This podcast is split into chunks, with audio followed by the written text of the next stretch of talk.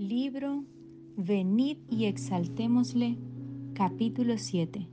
Subtítulo Adoración, la más alta prioridad. La adoración y la exaltación a Dios no son opciones, son la prioridad más alta en la palabra de Dios. En el capítulo 20 de Éxodo, cuando Dios revela los diez mandamientos, la primer prioridad fue la de exaltar al Señor excluyendo a todos los dioses ajenos. Yo soy el Señor tu Dios que te saqué de la tierra de Egipto, de casa de servidumbre. No tendrás dioses ajenos delante de mí. Éxodo capítulo 20 versículo del 2 al 3. En el Nuevo Testamento Jesús dijo, el primer mandamiento de todos es, Oye Israel, el Señor nuestro Dios, el Señor uno es y amarás al Señor tu Dios con todo tu corazón y toda tu alma, y con toda tu mente y con todas tus fuerzas. Este es el principal mandamiento. Marcos capítulo 12, versículo del 19 al 30. Dios le da una altísima prioridad a la adoración. Cuando Él dio instrucciones de cómo edificar el templo para la adoración en el Antiguo Testamento, comenzando en Levítico 7, se necesitó de varios capítulos para revelar su deseo, asegurándose que el centro de adoración fuera construido en la manera conveniente y apropiada. Dios estaba preocupado por su pueblo y de cómo lo adoraban. La adoración es un patrón de vida, tanto en el Nuevo como en el Viejo Testamento. Nuestra principal responsabilidad es exaltar a Dios, a. W. Tozier escribió una vez, el hombre fue hecho para adorar a Dios. La adoración es la joya perdida en el Evangelio moderno. Él habita en las alabanzas de su pueblo. Pero tú eres santo, tú que habitas entre las alabanzas de Israel. Salmo capítulo 22, versículo 3. Al Señor tu Dios adorarás y a Él solo servirás. Mateo capítulo 4 versículo 10. La adoración viene aún antes que el servicio, mas la hora viene y ahora es, cuando los verdaderos adoradores adorarán al Padre en espíritu y en verdad, porque también el Padre tales adoradores busca que lo adoren. Dios es espíritu, y los que le adoran en espíritu y en verdad es necesario que adoren. Juan capítulo 4, versículo del 23 al 24. Subtítulo Cuidado con los falsos ídolos. Cualquier cosa que adoras en lugar de Dios es un ídolo. Cualquier cosa que se encuentre entre tú y Dios es un ídolo. El becerro de oro era un ídolo y violó el verdadero concepto de la adoración. En todo caso, Dios viene con fuerza en contra de esta práctica de dar alabanzas a dioses falsos. No te inclinarás a ellas ni las honrarás, porque yo, el Señor tu Dios, fuerte, celoso, que visitó la maldad de los padres sobre los hijos hasta la tercera y cuarta generación de los que me aborrecen. Éxodo capítulo 20 versículo 5. Los salmos fueron escritos casi exclusivamente para exaltar a Dios y es claro que exaltarlo a Él es una alta prioridad para nuestro Padre Celestial. Dad al Señor la gloria de vida a su nombre. Adorad al Señor en la hermosura de la santidad. Salmo capítulo 29, versículo 2. Bueno es alabarte, oh Señor, y cantar salmos en tu nombre, oh Altísimo, anunciar por la mañana tu misericordia y tu fidelidad cada noche. Salmo capítulo 92, versículo del 1 al 2. Todo lo que respira, alabe al Señor. Aleluya. Salmo capítulo 150, versículo 6. Alabar es decir, gracias Señor por salvarme de este infeliz mundo. Adorar es decir, gracias Señor por quien tú eres. La adoración aparece muy tempranamente en la escritura. La primera vez que vemos la adoración es cuando Abraham dice, Esperad aquí con el asno, y yo y el muchacho iremos hasta ahí y adoraremos y volveremos a vosotros. Génesis capítulo 22 versículo 5. Recuerda, esto sucedió cuando Abraham llevaba a su propio hijo a Dios para sacrificio, el supremo acto de adoración que un padre puede hacer por Dios. Abraham estaba dispuesto a dar todo lo que tenía, su único hijo Isaac, para adorar a Dios. Subtítulo La adoración involucra participación. Hombres, no podemos frenar nuestra propia adoración debemos reconocer que la adoración y la exaltación no son opciones en nuestras vidas, son un mandato del Dios viviente para colocarlo a Él de primero en el universo, por sobre todo lo demás, aún sobre nuestras propias familias. La adoración es idea de Dios y el acto de adorar ha sido cuidadosamente guiado por Dios. Él dio a Abraham instrucciones muy específicas de cómo ofrecer a su hijo. Él dio instrucciones muy específicas a los constructores del templo. Dios cuida de cómo lo adoramos. La adoración es una actividad donde estamos involucrados como resultado de un mandato de Dios y no puede ser pasiva. Debe ser algo en donde participamos activamente.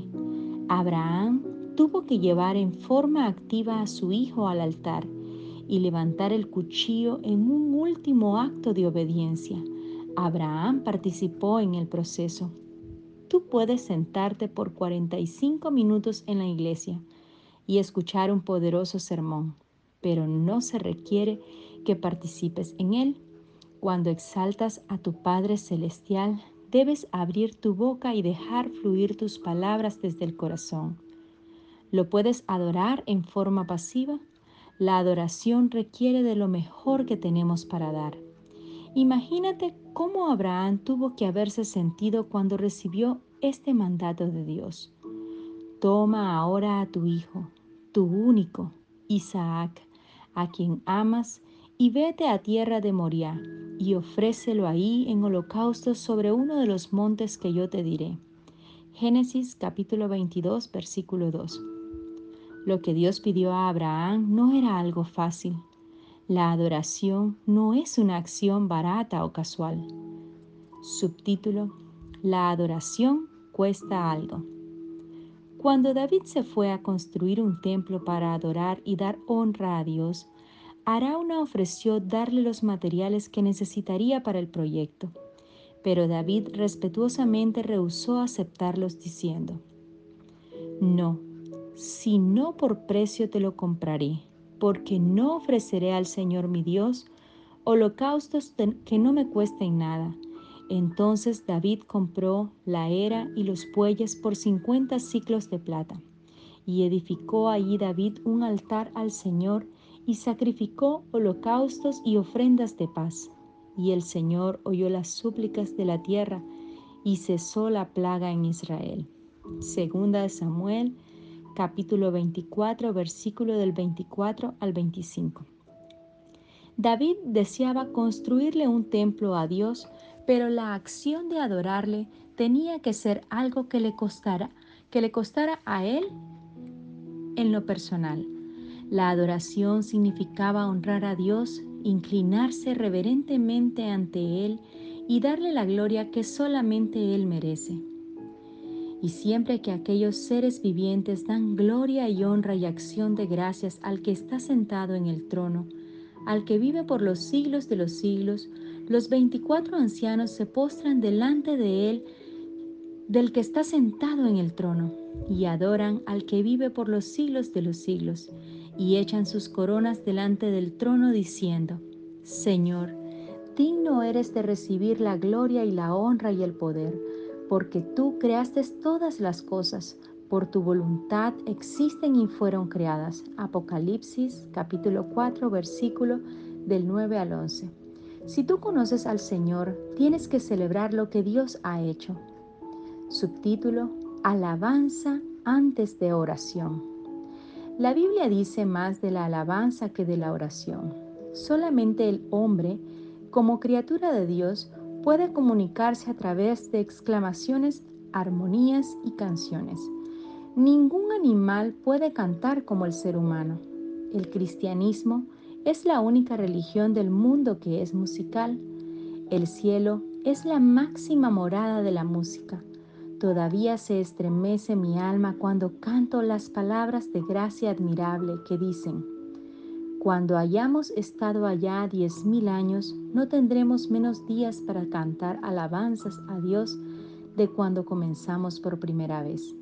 La adoración es responsabilidad de cada persona en la congregación y es una respuesta del corazón. En Primera de Crónicas, capítulo 23, versículo 5, dice, cuatro mil adoraron al Señor con instrumentos. Además, cuatro mil porteros y cuatro mil para alabar al Señor, dijo David, con los instrumentos que he hecho para tributar alabanzas. Alabanza es igual a avivamiento.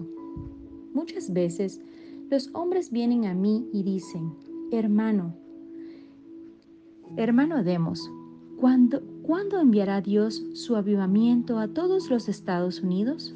Yo les digo que el avivamiento siempre viene después de la alabanza y la adoración y está íntimamente ligado con la música, estos ingredientes son esenciales en nuestra vida espiritual y para el avivamiento.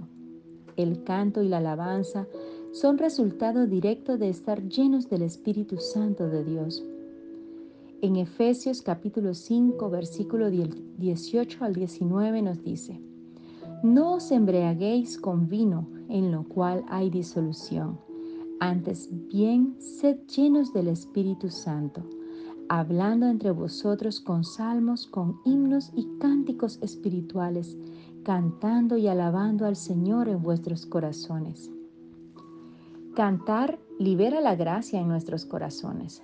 La palabra de Cristo, mor en abundancia en vosotros, enseñándonos y exhortándonos unos a otros en toda sabiduría, cantando con gracia en vuestros corazones al Señor con salmos e himnos y cánticos espirituales. Colosenses capítulo 3 versículo 16. Aún Jesús y sus discípulos cantaron himnos juntos después de la última cena, y cuando hubiera cantado el himno salieron al monte de los olivos. Mateo capítulo 26 versículo 30. Hombres, la alabanza y la exaltación y la adoración son las primeras prioridades de Dios. Sí, el Espíritu se va a derramar sobre, sobre, nosotros en los últimos tiempos. Entonces la alabanza, la exaltación y la adoración también deben ser nuestras prioridades. El Espíritu Santo se derramará sobre nosotros cuando nuestras prioridades estén en orden.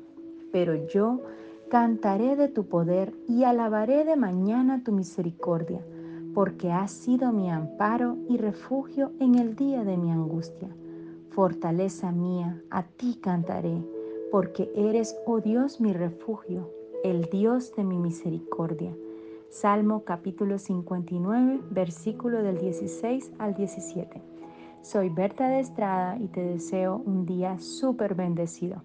Hasta la próxima.